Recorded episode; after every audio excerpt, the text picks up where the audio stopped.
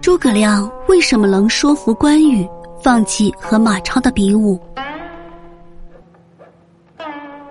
关羽的自尊心远胜常人，容不得比他强的人，所以当他听说猛将马超将头归刘备麾下时，就提出要入川与马超一比高下。关羽生性孤傲，但诸葛亮仅凭一封书就平息了。关羽的争强好胜之心。刘备顺利攻下刘璋的西川，勇将马超也投归刘备麾下，独自在荆州镇守的关羽被封为荡寇将军、寿亭侯。刘备又遣使者送来黄金五百斤、白银一千斤、钱五千万、蜀锦一千匹，厚赠关羽。关羽非常高兴。但是当他得知新晋归降的马超也被封为了平西将军、都亭侯以后，就很不高兴了。关羽认为马超刚刚来投，也没有立多大的功劳，就得到这么多丰厚的封赏，实在有点说不过去。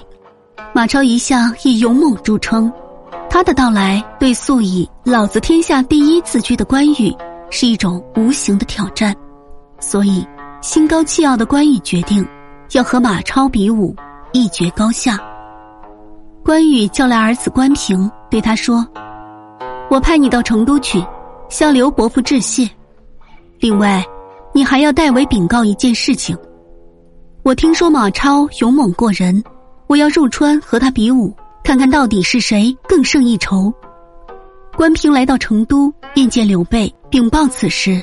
刘备闻言大吃一惊，他说。荆州是我等立身之本。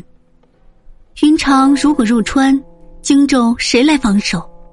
马超确实十分勇猛，当初曾经和翼德数日激战，不分上下。如果云长和他比武，无论哪一个有一点闪失，都非同小可。这怎么能行啊？刘备担心的这两件事情都十分重要，在任何一点上出了意外，都是他以及他的组织所不能承受的。但刘备对于关羽十分了解，如果自己强行压制关羽，迟早还会动这个念头。正在为难之际，诸葛亮却说：“主公不用焦急，我只要写一封信，必定让云长回心转意，安心镇守锦州。”于是诸葛亮写好信，交给关平带回锦州给关羽。关羽见到关平回来，连忙问道。我要和马超比武之事，你可曾向刘伯父提起？关羽说：“我已向刘伯父禀告，现在有军师的一封信在此。”关羽打开一看，不由放声大笑，心情畅快极致，吩咐道：“吩咐关平及传部众宾客汇聚一堂，宣示孔明此信。”诸葛亮的信是这样写的：“亮文将军。”欲与孟起分别高下，以量度之。孟起虽猛烈过人，亦乃情部，彭越之徒耳。当与翼德并驱争先，犹为及美髯公之绝伦超群也。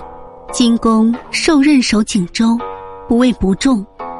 商议入川，若锦州有失，罪莫大焉。言虽狂简，唯一明照。关羽看毕。自啜其然，笑曰：“孔明知我心也。”从此再也不提入川找马超比武之事。